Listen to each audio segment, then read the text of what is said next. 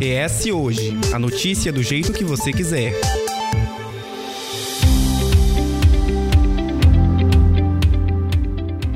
Desde os primeiros anúncios referentes à pandemia da Covid-19, o setor cultural, como se sabe, foi o primeiro a parar. E também está sendo o último a retornar por completo.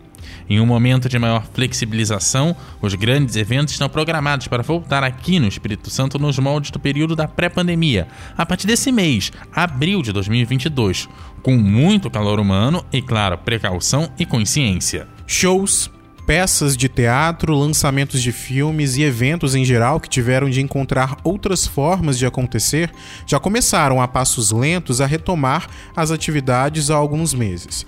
Isso, porém, não deixou de gerar uma estagnação no setor pelos dias a fio em isolamento, provocando, consequentemente, muitas demissões, além de prejudicar artistas, produtores e empreendedores. Diante desse cenário, nunca se falou tanto sobre incentivo à cultura por meio de políticas públicas, como por exemplo as leis de incentivo, os auxílios emergenciais específicos para a área de cultura e também as linhas de crédito. Foi nesse período também que a cultura se viu tão necessária, como essas formas que a gente falou de mantê-la viva, já que foram nos filmes e séries, por exemplo, que muitos encontraram a saída para deixar a rotina mais leve, tendo em vista um noticiário para lá de pesado e aquela distância de quem a gente ama. Entre sufocos, passos lentos, início de uma retomada e incentivos. O S Ouve dessa semana debate o que vai ser da cultura, em especial a capixaba, a nossa, no período pós-pandemia. Conversam conosco o secretário de Estado da Cultura, Fabrício Noronha, e o gerente de Cultura e Educação Básica do Serviço Social da Indústria, o SESI, aqui no Espírito Santo, Samuel Saibert. Sejam muito bem-vindos. Obrigado, prazer estar aqui com vocês. Muito obrigado também pela presença. A gente quer começar, começar com o senhor, secretário, para falar sobre esses dois anos de pandemia, né? Que a gente teve muitos eventos online, shows online, até teatro online, se eu não me engano. Tinha até espaços para assistir filmes e etc. Foi a forma que o setor cultural encontrou para se manter vivo, para se mostrar no mercado diante do vírus que fez todo mundo ficar dentro de casa. Como que o setor tem encontrado nesse momento agora, momento de retomada, de maior flexibilização, com as regras sendo mais afrouxadas, é as possibilidades presenciais com segurança. E aí eu faço uma outra pergunta dentro dessa: quais são as propostas por parte do governo para, de certa forma, ajudar, incentivar ainda mais essa retomada com segurança, já que a gente vive ainda um período pandêmico, até que a OMS de decrete né, o contrário, a gente vive esse momento. Sim, são né, uma pergunta bem complexa, né? São várias camadas aí. Eu vou tentar e respondendo, né? Acho que o primeiro ponto, né, que eu gostaria de salientar é que a gente está de fato no momento de perspectiva, né, de saída dessa loucura toda coletiva que a gente viveu, um processo muito duro, né, onde nós perdemos muitas pessoas, muita gente querida, muitos artistas inclusive, né, nos deixaram nesse nesse meio do processo.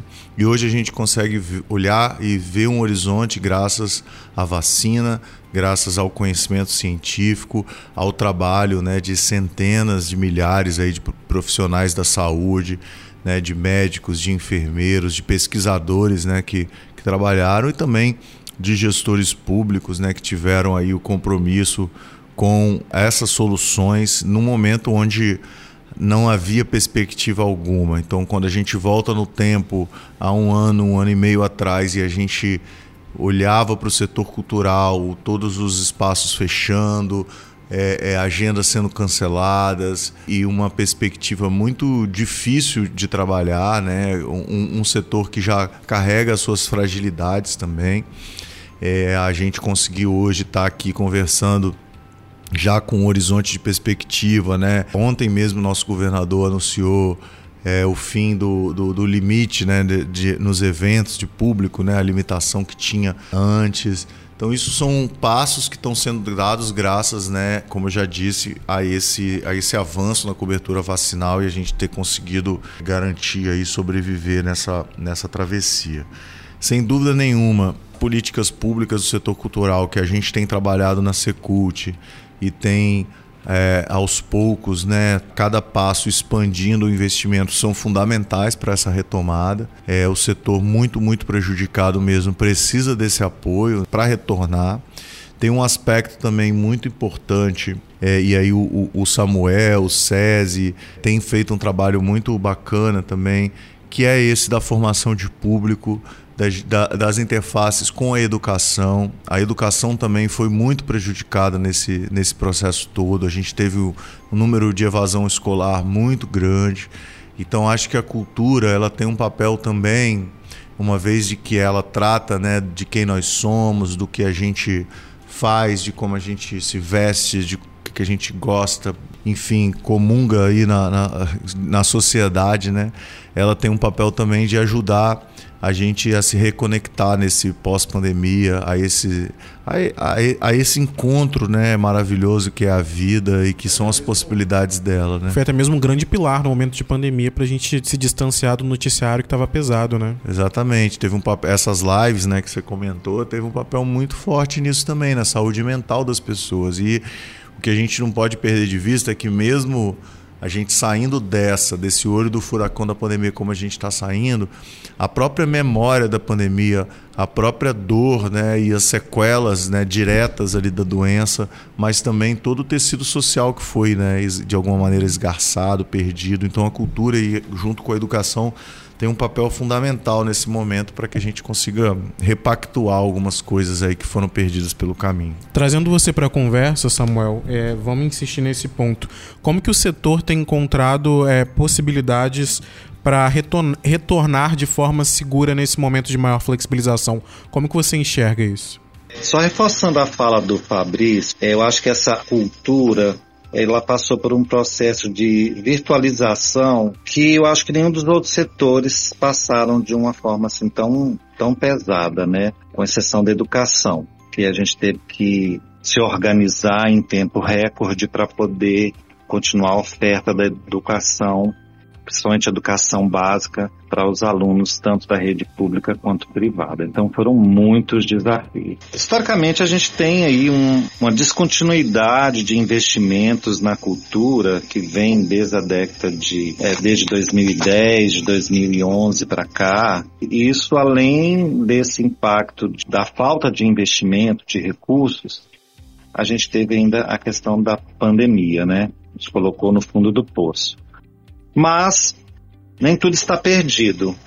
Nos reinventamos aí, né, Fabrício, com as, as transmissões online, virtuais, streaming e outros, outras técnicas aí mais avançadas de transmissão. Tentamos sobreviver, né? Hoje a gente já vê um pouquinho mais de flexibilidade. A iniciativa privada, por exemplo, como o SESI, por meio da FINDES, é, nós temos trabalhado já com os nossos alunos a formação cultural, desenvolvendo os aspectos da música, do teatro, da dança.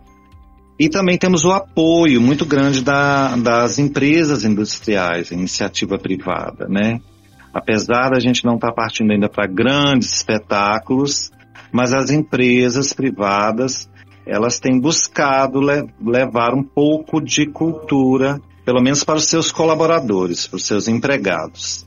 E aos pouquinhos a gente vai vendo que o cenário começa a melhorar. Penso que será um grande desafio, que a gente ainda tem para cumprir, mas eu não acho impossível a gente retomar aquele, aquele momento em que o encontro presencial faz toda a diferença quando a gente fala de cultura. Quando vocês falam assim, mostra que o setor já era um pouco problemático antes da pandemia e a pandemia mostrou ainda mais essas dificuldades que o setor passava.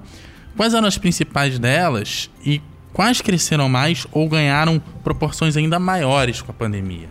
O, o, setor cultural ele carrega uma carga de diversidade dentro dele, ou seja, é um setor muito diverso que a gente está quando a gente fala de cultura de, de agente cultural, a gente está falando desde um mestre, professor erudito de, da música clássica a um mestre do, do Congo, de uma comunidade tradicional, a um a um designer aí que trabalha com games, a um público que trabalha, enfim é, é, um, é, um, é um setor que a gente está falando de muita coisa, né? Então é, é primeiro é, inclusive Inclusive a publicidade mídia impressa também, né? Sofreu muito com isso, né, Fabrício? Então, primeiro pontuar, né, que a gente está falando de um campo muito, muito diverso. Mas é, o que a gente vinha sentindo é, apesar de ser um setor que é, emprega bastante, que, que, que corresponde dentro da, da, da, geração de emprego e renda, da participação do PIB no Brasil bastante, e que isso é apontado inclusive no mundo como uma grande, né, um grande potencial de crescimento e tudo mais, é um setor que já vinha aqui no Brasil sofrendo descontinuidades em suas políticas. A gente vive uma era muito boa né, de construção de políticas públicas, da pontos de cultura, de investimentos e tudo mais. Depois isso é descontinuado até que o nem mais ministério nós temos, né? O, o, o atual governo federal ele extingue os, os, os, ministérios. Isso, isso desmobilizou muitas coisas que foram construídas. Não que era né, 100% uma maravilha, mas eu estou dizendo que você minimamente, né, e, e, sempre quando a gente pensa em política pública de qualquer área, a gente tem que pensar em continuidade. Uma, é tão importante quanto você ter uma política de apoio a qualquer setor, é você garantir que essa política não se descontinue, porque as atividades elas continuam. E entender também é, é que muitos setores é, recebem apoio, quase todos os setores econômicos de importância econômica, eles recebem apoio de isenções fiscais. E a gente passou um processo muito duro no Brasil, sobretudo nas eleições, nas últimas eleições presidenciais há quatro anos, de uma perseguição ao fazer artístico, muito puxado pela questão, as falsas polêmicas da Lei Rouanet. Então é mamata, artista é vagabundo e não sei o quê, fica mamando nas tetas, né? Ou seja, uma distorção do entendimento de política pública e de apoio que foi muito prejudicial sabe? A gente teve que trabalhar muito é, é, para né, é, converter essas fake news, mostrar né, que não é assim, que, como eu disse, todos os setores econômicos, ou boa parte deles, têm incentivos do governo e ninguém vai falar né, que determinado setor está mamando, porque isso é uma questão de estratégia. Né? Nós, do, do, do governo, e agora me, me, colocando aqui, né, aqui no Espírito Santo como secretário, quando a gente cria, por exemplo, a lei de incentivo do ICMS, que nós criamos recentemente em parceria com a Findes, com, né, com a Cris Samorini, com o Samuel, toda, toda a turma lá da Findes do Connect, a gente está abrindo mão de parte, né, o governo do estado está abrindo mão de parte do ICMS para apoiar projetos culturais, mas que, são, que esses projetos vão gerar tanto trabalho, tanta, tanto serviço tantos produtos que esse imposto ele retorna para o governo do estado na forma justamente dessa, desse aquecimento econômico que os projetos culturais têm, com um fator ainda mais, mais assim que ilustra melhor que o fazer cultural ele é muito local.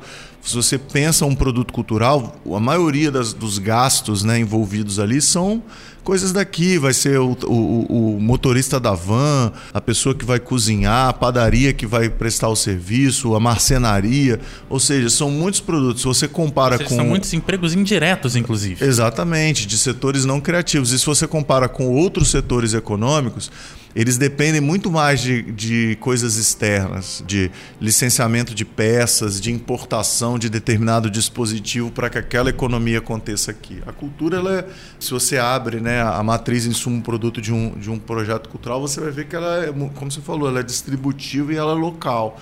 Então o retorno econômico que dá é muito grande. E a gente desmistificar isso né, no, no meio de muitos ataques é muito duro. Então, uma, né, não sei se eu respondi muito bem assim a pergunta, eu fui por um outro caminho, mas é, é, é, é mostrar também que o setor cultural por conta da pandemia e muito também pelo advento desses mecanismos digitais, ele teve muito junto.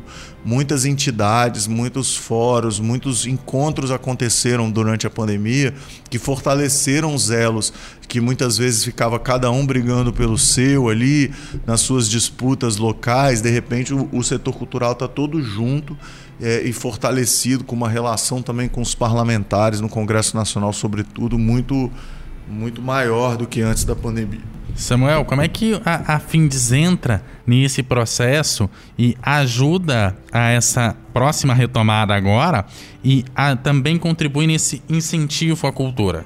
Então, a Findes ela tem participado de vários movimentos, inclusive É, eu quero agradecer ao Fabrício pelo convite da parceria, né?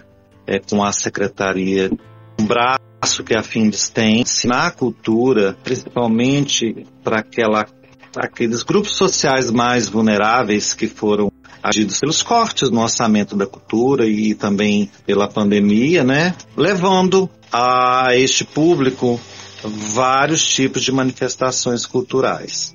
É, eu acho que o Fabrício pode falar um pouco melhor sobre o, pro, o projeto e eu depois eu gostaria que você até comentasse um pouco também sobre ele, porque o projeto Cultura em Toda Parte, ele, ele tem essa missão, né?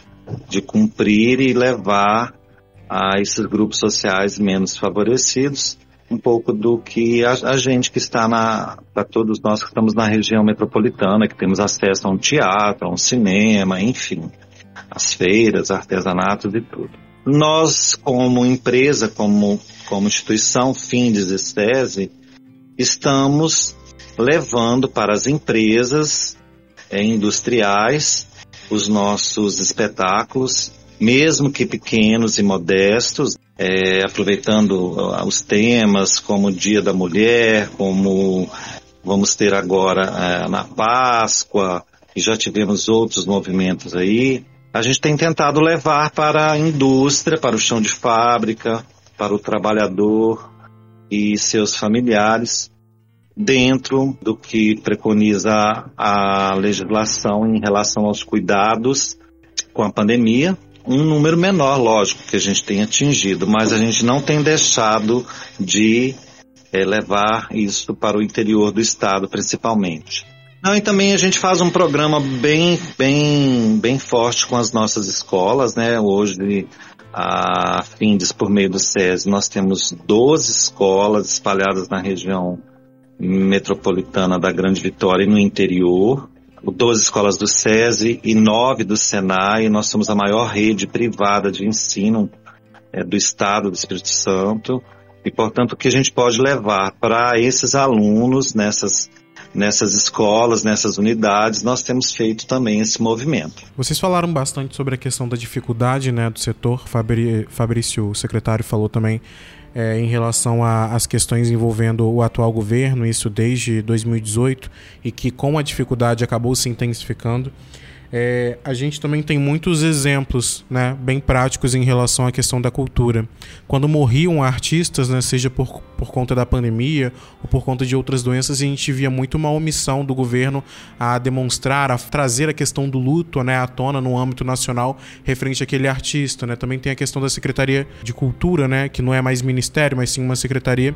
É, as pessoas que passaram por aquele por aquela pasta, né, por aquele setor, é, se envolviam e não só se envolviam, traziam à tona sempre polêmicas, né? A gente teve o primeiro que trouxe a questão do nazismo, né, uma possível apologia, ninguém sabe muito bem o que foi aquilo, mas está bem caracter, caracterizado. Depois teve a, a atriz Regina Duarte tam, trazendo questões de, de ditadura e, e, e trazendo pouca evolução para a questão cultural. E a gente tem agora atualmente o, o ator também Mário, Mário Frias, que polemiza mais do que traz à tona é, questões importantes, ainda mais nessa questão que a gente está debatendo aqui nesse episódio, que é a retomada. Quando a gente fala de cultura, e como eu citei agora, existem muitas críticas em relação ao atual governo. Além dessas que eu citei, também tem as questões de incentivo, dificuldades de incentivo, né? E etc. Uma recente que eu não me recordo agora trouxe à tona isso de novo. É, como que vocês enxergam, começando né, por você, secretário, e analisam o setor cultural no país nesses últimos três anos? Né? É, o Couto fa falou quais foram os impactos, quais foram os avanços, quais são os caminhos que a gente deve seguir para estimular o setor cultural no país, tendo em vista esse histórico dos últimos três anos, fora a pandemia e as dificuldades anteriormente? Primeiro ponto, a cultura e as questões da cultura elas estão no centro dos ataques que o nosso país tem vivido. E esses ataques não são só ao setor cultural, é um ataque à própria ideia desse país, às instituições desse país e aí é, a toda, toda uma tentativa né, de desconstrução de muito do que nós avançamos nesse tempo tão curto né, de democracia que nós vivemos hoje, né, uma democracia tão jovem, mas que tem os seus pilares, né, os seus pontos, as suas entidades fortalecidas, os seus grupos. Então, a cultura ela é atacada, né, e eu citei o ataque na Rouanet na época da campanha, não como um tema secundário, como muitas das vezes ela é no debate público da política, né, a cultura, de uma maneira geral, ela é um tema secundário dentro do debate. Né? Se discute muito segurança, é, emprego, saúde, e a cultura é um tema né, é um pouco. Mas quando a gente observa a, a forma como a extrema-direita no Brasil, que está atualmente no poder, age, a cultura é sempre colocada no centro da, das discussões gerais assim. E tem, temos vários exemplos aqui é, nesses três anos dessa loucura desse pandemônio que a gente tem vivido do, desse ponto de vista mas que a gente não precisa nem ficar é, citando mas é, é, um sentimento de ataque mesmo que tem a ver também com outro ponto além da descontinuidade das políticas e dos, da, dos recursos represados na lei Rouanet por exemplo que eu acho que era o que você estava se referindo é também o próprio ataque à liberdade de expressão, né? E, e, e, a um tipo contemporâneo de censura que se, que se tem trabalhado, né? De, um, de muitas das vezes, onde o artista ele trabalha numa coisa que chama autocensura, ou seja, ele antes mesmo de, de se expressar, ele tem tanto medo das consequências daquilo que ele acaba não se expressando. E a gente tem vivido muito isso no Brasil e com alguns casos também é, é, bem diretos assim de, de ataques né, é, é, a expressões da cultura. Recentemente nós tivemos um filme né, do Gentili lá que foi que sofreu algum tipo de ataque. Nós tivemos o, o, Festival do Capão lá na Bahia como outro exemplo também. Teve o ataque ao, à produtora Porta dos Fundos também, que gerou algo além do, do é, ataque verbal, né? Exatamente, que for, foram, né, coquetel molotov lá, ou seja, é um clima péssimo, horrível é, é muito estimulado por esse, por esse discurso de que a cultura é algo menor, de que a cultura é algo né, de pessoas que não têm compromisso, enfim. Então, isso tudo é um ambiente muito duro. Então, o ataque, a desconstrução do, dos processos das políticas públicas, é, elas vão muito além. O que tem que ser feito, assim, é o que o caminho que a gente está vivendo agora. Eu acho que tem muitas instituições preocupadas com isso é, é, produzindo é, uma espécie de observatório dessas, dessas loucuras e desses desmontes, porque isso precisa ser revertido. Então, a partir do momento que a gente restabelecer né, um, um, governo democrático nesse país, esses decretos, essas normativas, todas essas coisas, elas precisam ser revertidas. E como tem uma complexidade jurídica muito grande, é importante que tenham pessoas agora, e, e a gente sabe de vários grupos que têm feito isso, monitorando cada uma dessas coisas para que depois isso seja é revertido. E a gente tem um processo eleitoral esse ano, né, da maior importância, onde nós precisamos estar atentos né, para não é, repetirmos o mesmo erro coletivo que foi a eleição que, que deu nisso tudo que a gente está vivendo hoje, né, no, no âmbito federal. E como que a política nacional afetou os incentivos aqui no Estado? Então, afeta muito, porque o Ministério da Cultura, ele sempre foi um farol para essas políticas dos estados. Uma, a partir do momento que você tem um Ministério da Cultura forte, com orçamento, com investimento, isso vai sendo replicado. Então, só o fato de não existir o Ministério da Cultura, isso já enfraquece toda essa base, desmobiliza, desacredita, tira um senso de coletividade de rumo dessas ações. Por outro lado, quando você represa, por exemplo, os recursos da lei Rouanet, que muitos festivais, muitos eventos, muitos produtos dependiam disso, você cria também um efeito de pressão nos recursos estaduais, ou seja, aumenta o número de procura, isso nós temos dados para mostrar, né? Todo o Brasil, o, o, número, né? A pessoa produzia um evento, um festival, ela tinha lá o recurso da Rouanet, ela não ia buscar no governo do estado dela recurso, mas a partir do momento que a Rouanet é represada e que esses recursos param de chegar, ela vira para o lado e fala: vou aqui é, participar de uma chamada do, do governo do estado, vou aqui buscar recursos no estado. Então isso pressionou muito os investimentos do, do, dos estados e dos maiores municípios, no, falando em termos do Brasil, e aqui não foi diferente. Então, é, é, esses são as consequências diretas né, desse. Mas indiretas elas são muitas, né? Porque você acaba tendo que, muitas das vezes, explicar duas, três vezes, porque a pessoa já vem com um preconceito pré-estabelecido por conta dessa guerra cultural que o Brasil tem vivido em, em, relação ao setor. Quantos editais culturais a gente tem aqui no, no estado de incentivo à cultura? Você tem essa noção? Ó, nós chegamos no governo, né? O governador Renato Casagrande me convidou em 2019.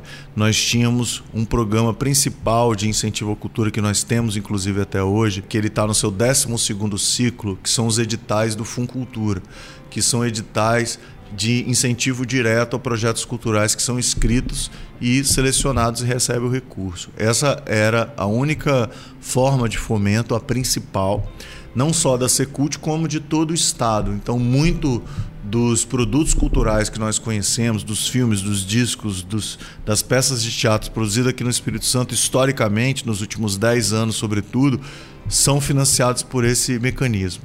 O que nós fizemos foi diversificar esse mecanismo, entendendo que a gente precisa de mais recurso, mas a gente não precisa só de mais recurso, a gente precisa de novas formas para que esse recurso chegue nas pessoas e, e, e promova transformação social, impacto na vida delas. Então nós criamos um outro mecanismo que é o do fundo a fundo, que vai começar a operar agora, onde nós vamos transferir recursos para os fundos municipais de cultura para que os municípios lancem as suas linhas de incentivo.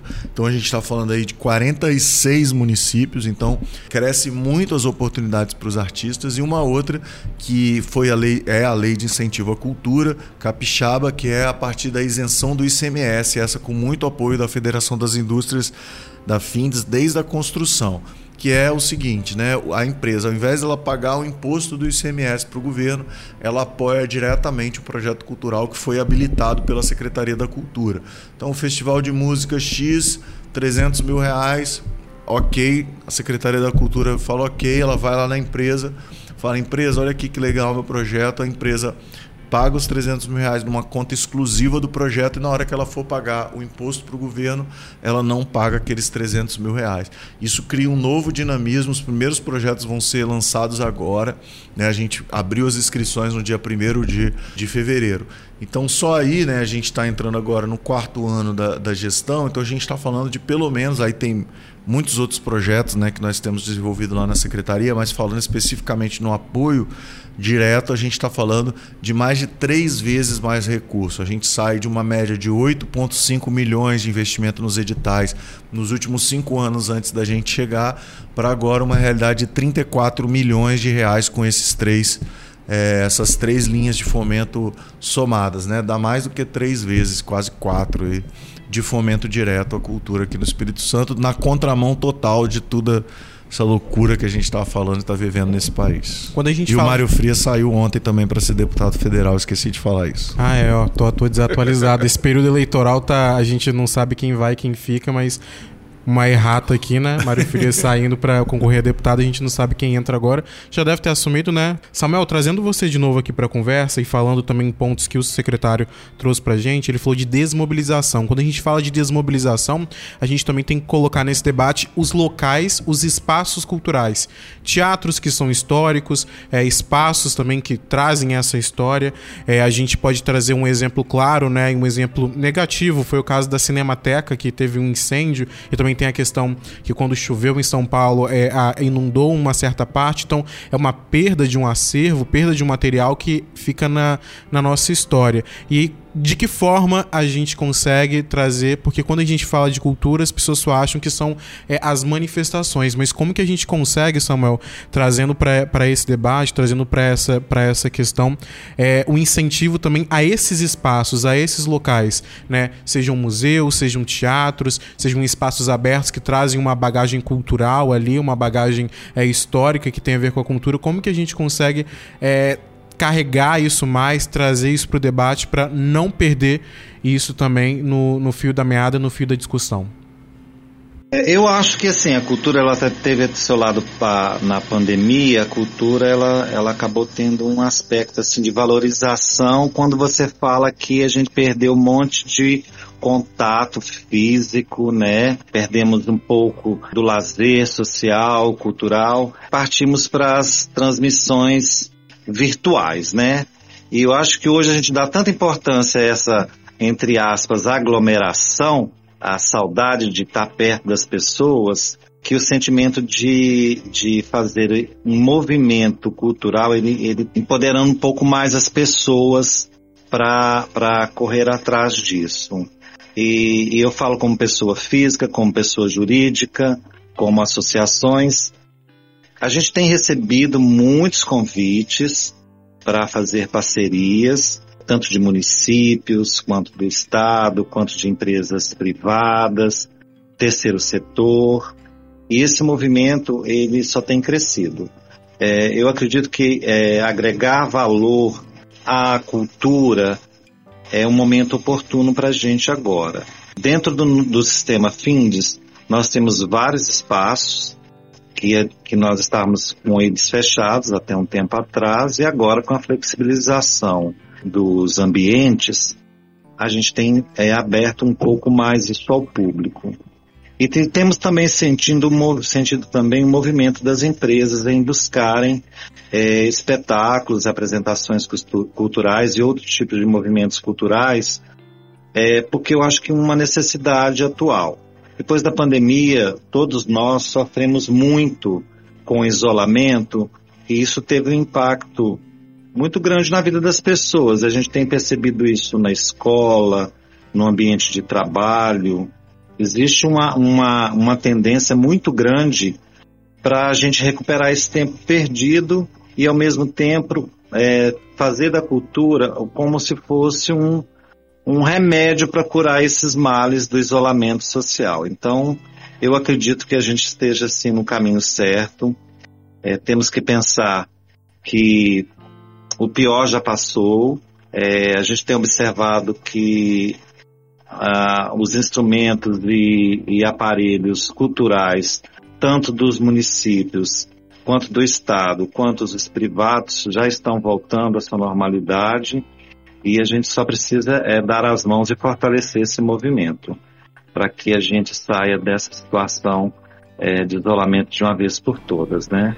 Pegar um gancho aqui na, na fala do Samuel sobre os espaços culturais, rapidamente que a gente, assim, que nessas reflexões assim sobre a retomada, né, que é um pouco acho que do nosso tema, é, e dessas estratégias, dessa reconexão, desse tecido, aquilo que eu estava falando, eu acredito muito, Samuel, que os espaços culturais, é, sobretudo aqueles de base comunitária, aqueles que estão né, lá na, né, na, no território, eles têm um papel fundamental nesse momento, porque eles já tinham um papel importante na formação de público, na formação de plateia, na expansão do repertório, na dimensão cidadã da vida dessas pessoas. E agora, depois da pandemia, a responsabilidade ela só aumenta.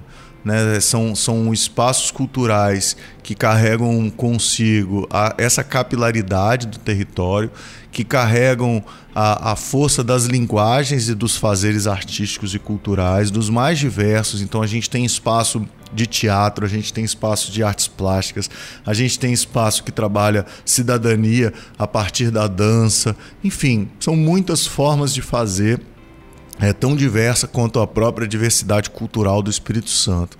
E a gente tem trabalhado também, é, sabendo e entendendo dessa estratégia para fortalecer esses espaços. A gente está agora criando uma rede de espaços culturais a partir de uma lei que foi sancionada pelo pelo nosso governador Renato Casagrande e a gente vai começar a distribuir é, é, em torno de 5 milhões de reais em equipamentos. A nossa ideia é reequipar toda todo esse, esse, esses espaços culturais que nós temos cadastrados através de kits né, de transmissão ao vivo, entendendo que esse, essa agenda do digital, essa agenda do híbrido, ela veio para ficar, porque a gente também, é, por mais que a gente fez pela necessidade, a gente vê também que tem coisas boas que você pode poder transmitir um festival de dança, por exemplo, para todo, todo mundo através do YouTube, você expande a sua capacidade de, né, de atividade. A gente vai trabalhar com é, iluminação, som, mesas de som,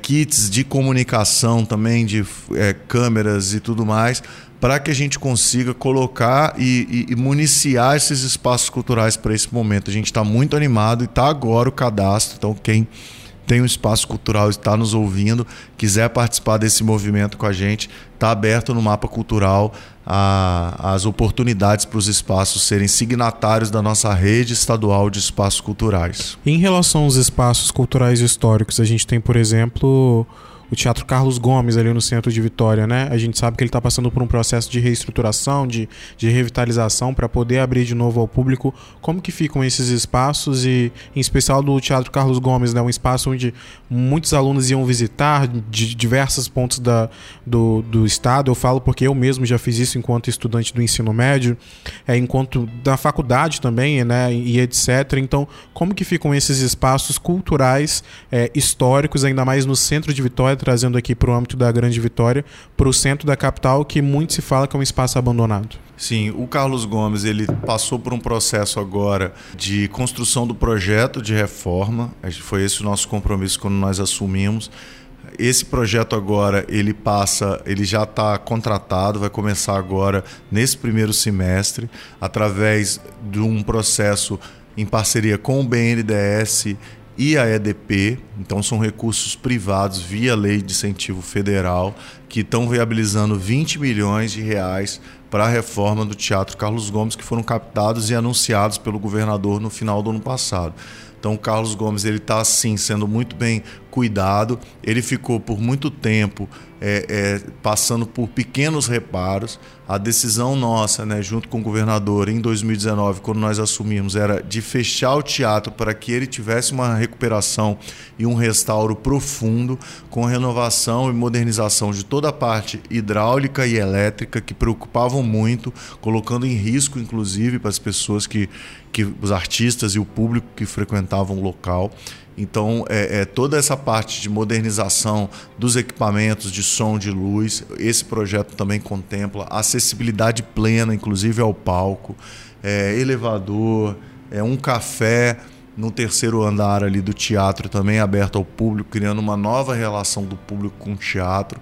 Então esse projeto ele foi em 2019 iniciado e agora ele está na fase é, de execução dele, que começa efetivamente com a obra em parceria com o Instituto Modus Vivendi, ainda nesse primeiro semestre de 2022. Um ponto que a gente falava em outros episódios, não sei se o Couto vai, vai lembrar, um dos entrevistados falou sobre essa questão de muitos jovens, muitas, muitas pessoas que moram né, em bairros periféricos, em morros, né, por exemplo, às vezes elas não saem das suas localidades, elas não conhecem os outros espaços. E a gente pode citar, por exemplo, ali na Piedade, às vezes tem crianças, tem jovens que nunca saíram da ali de cima e que não conhecem espaços como o Carlos Gomes, que fica literalmente embaixo. É só descer e chegar ali.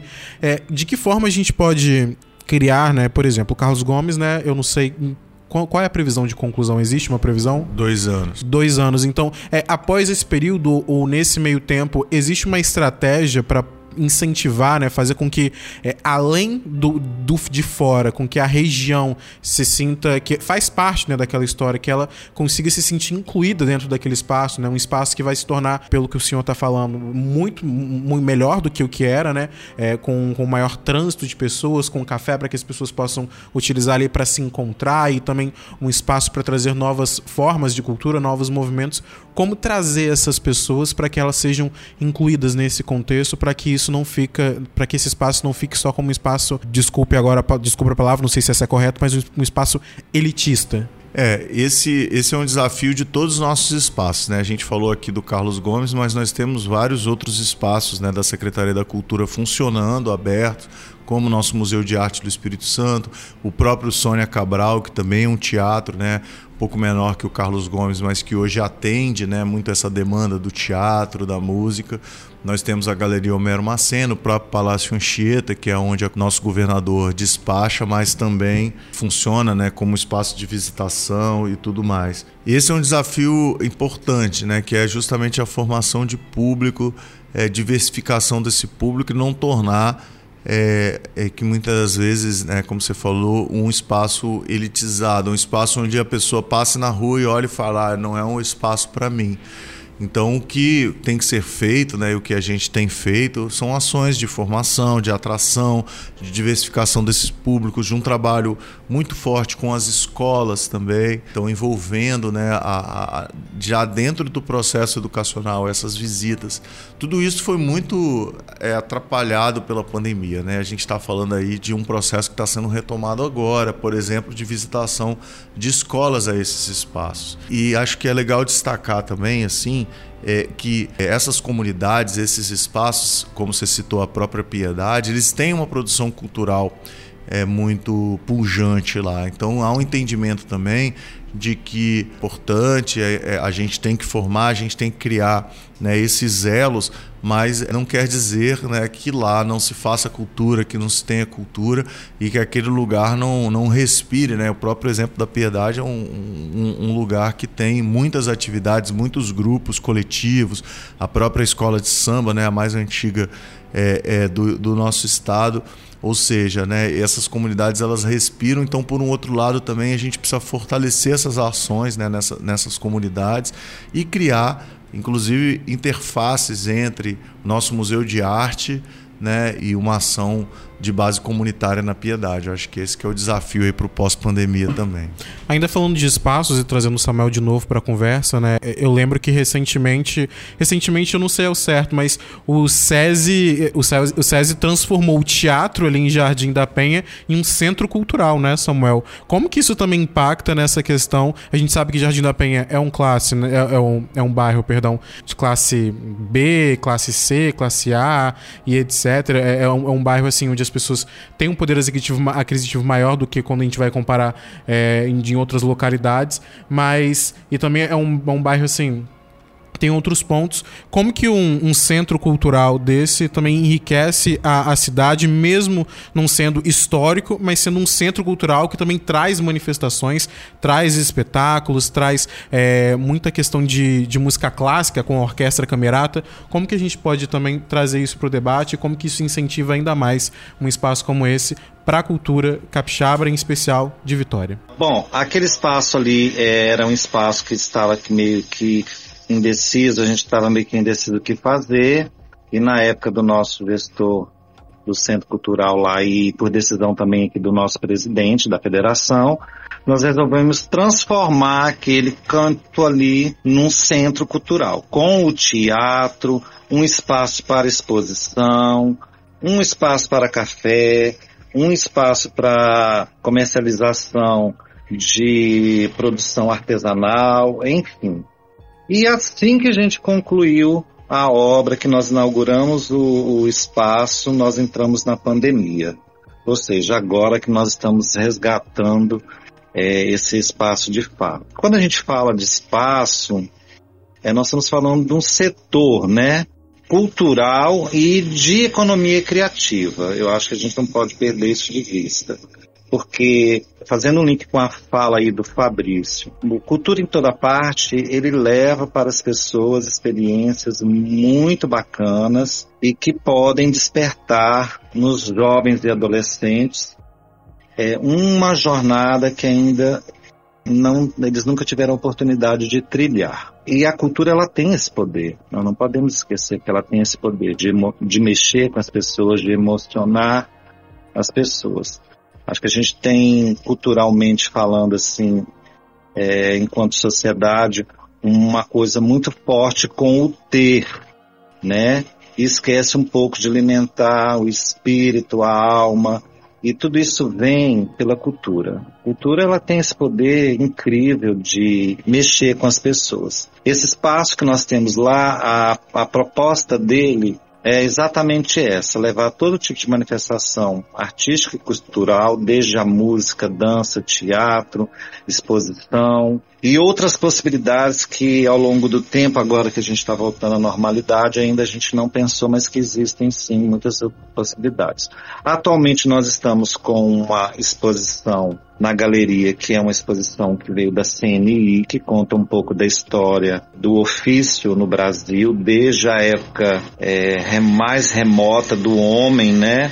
Da época da pedra lascada até os dias atuais, que é a, com a tecnologia de ponta, né? Que vai além das nuvens, vai para um outro universo. Aos pouquinhos a gente está abrindo espaço, lógico com, com a participação muito limitada, porque o espaço ele é fechado, então a gente tem que ter um controle ainda, né?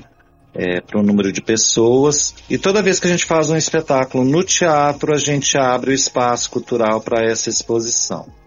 Eu acho que o movimento que a gente tem que fazer é isso aí. Aos pouquinhos e ganhando o espaço que a gente tinha e conquistar mais ainda espaços para poder levar a cultura para nossa sociedade. E para a gente fechar, a gente pega o gancho na pergunta que dá nome ao episódio de hoje. E a gente quer saber, começando aqui pelo Fabrício, o que, que vai ser a cultura no pós-pandemia, em especial aqui no Solo Capixaba? Ó, primeiro agradecer o convite para estar tá aqui para bater esse papo com vocês, com o Samuel. É muito bom a gente parar um pouquinho, refletir, trocar. É, a gente vem de uma de uma agenda intensa de trabalho, né? Muitas reuniões, muitos encontros. Então esses momentos são importantes para a gente trazer esses temas transversais, esses temas mesmo de como a cultura impacta na vida das pessoas. Então agradeço e parabenizo vocês também é, pelo trabalho, pelo podcast e pelo tema, né? Tão, tão importante. É, o que a gente pode esperar daqui para frente? A gente conseguiu é, diversificar os mecanismos de cultura aqui no Espírito Santo. Hoje o Espírito Santo tem é, o sistema de fomento à cultura mais completo do Brasil, uma vez que nós temos o fundo a fundo que eu expliquei dos municípios, é o único é, estado do Brasil que tem esse mecanismo. Então, dessa forma, junto com os editais e com a lei de incentivo, a gente tem aí um tripé de força e de ação. Então, a gente precisa continuar. É, é importante que a gente tenha a, na, é, uma perspectiva né, de que o sucesso dessas novas políticas estão na continuidade. Então, hoje eu estou né, secretário da Cultura e a gente sabe né, que daqui a alguns anos eu posso não estar mais e que outras pessoas também passaram por essa cadeira. Então, acho que o setor está muito consciente disso. Recentemente, nós lançamos um estudo sobre os 10 anos do nosso Fundo Estadual de Cultura, onde nós reunimos todos os ex-secretários da pasta e, e a intenção e o recado era Tão importante quanto criar os mecanismos é a gente garantir a sua continuidade através do, do tempo e através né, dos governos, dos grupos políticos e tudo mais, porque a cultura ela é um setor importante da economia, ela gera, gera trabalho, ela gera emprego e ela precisa de políticas públicas assim como qualquer outro setor. Então a gente pode esperar é, é um novo ciclo para o setor cultural através desses novos mecanismos que estão se iniciando esse ano e que eu espero né, que eles tenham anos e anos aí de ciclos e de, e de aperfeiçoamentos e que transforme e que reposicione é, o nosso estado dentro do cenário é, local e nacional. Bom, Samuel, o que, que dá para esperar da cultura no pós-pandemia? Não só da cultura, tá, gente? Eu acho que o pós-pandemia ela nos leva a, a várias reflexões. A educação não é mais a mesma, a saúde não é mais a mesma. É, nós nos reinventamos muito de, é, durante a pandemia, né? Eu acho que as nossas relações é, de trabalho, as relações interpessoais, elas, elas serão outras, bem diferentes daquelas que a gente via no antes da pandemia. E o que eu observo, assim, que é, esse distanciamento social, ele nos mostrou que ficar mais perto é mais gostoso. E a gente percebe que as pessoas estão querendo se aproximar mais uns dos outros. O isolamento ele nos leva a várias reflexões, né? E é bom a gente destacar, né, Couto, falar que a gente está vivendo um novo momento de pressão na economia e as pessoas, na, a primeira coisa que elas tendem a, a tirar do orçamento são as questões culturais. Uma ida ao cinema, uma ida a um show, porque são coisas que não afetam, de certa forma, né, não impactam no, no dia a dia, no, no alimento, etc. Então, a gente mostrando, a gente criando, né? É, formas de, de de fortalecer uma economia, a gente fortalece toda a cadeia, ainda mais um setor como o cultural que está tão impactado desde antes da pandemia, foi fortemente atingido e volta agora a passos lentos e tomara que consiga se recuperar e que a gente consiga, de certa forma, como isso que o Samuel disse, né? Uma sociedade sem cultura é, é não é um, não, não, tem, né? O que não, não tem nada. Não tem básico. Bom, dito isso, Esse foi o ES Ouve, o podcast semanal do jornal ES Hoje, que vai lá todas as segundas-feiras lá no eshoje.com.br e também lá nas principais plataformas de áudio. O episódio dessa semana teve a apresentação de Eduardo Couto e Matheus Passos, a produção e o texto de Matheus Passos, a edição de som de Eduardo Couto e a direção é da Daniele Coutinho. Gente, aquele abraço e até a próxima. Abraço, gente. Até o próximo episódio.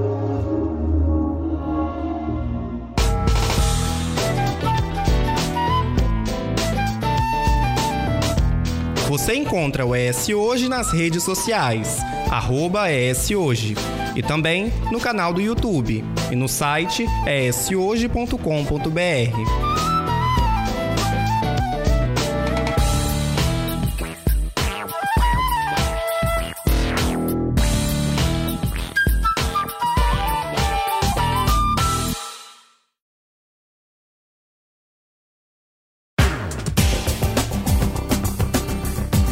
Olá, ouvinte, eu sou Eduardo Couto. E eu, Matheus Passos. Estamos passando por aqui para convidar você a ouvir o ES Ouve, o podcast semanal do jornal ES Hoje. Com temas sobre o cotidiano do Espírito Santo que impactam a vida dos brasileiros e dos capixabas. Você nos encontra em eshoje.com.br e nos principais agregadores de podcast.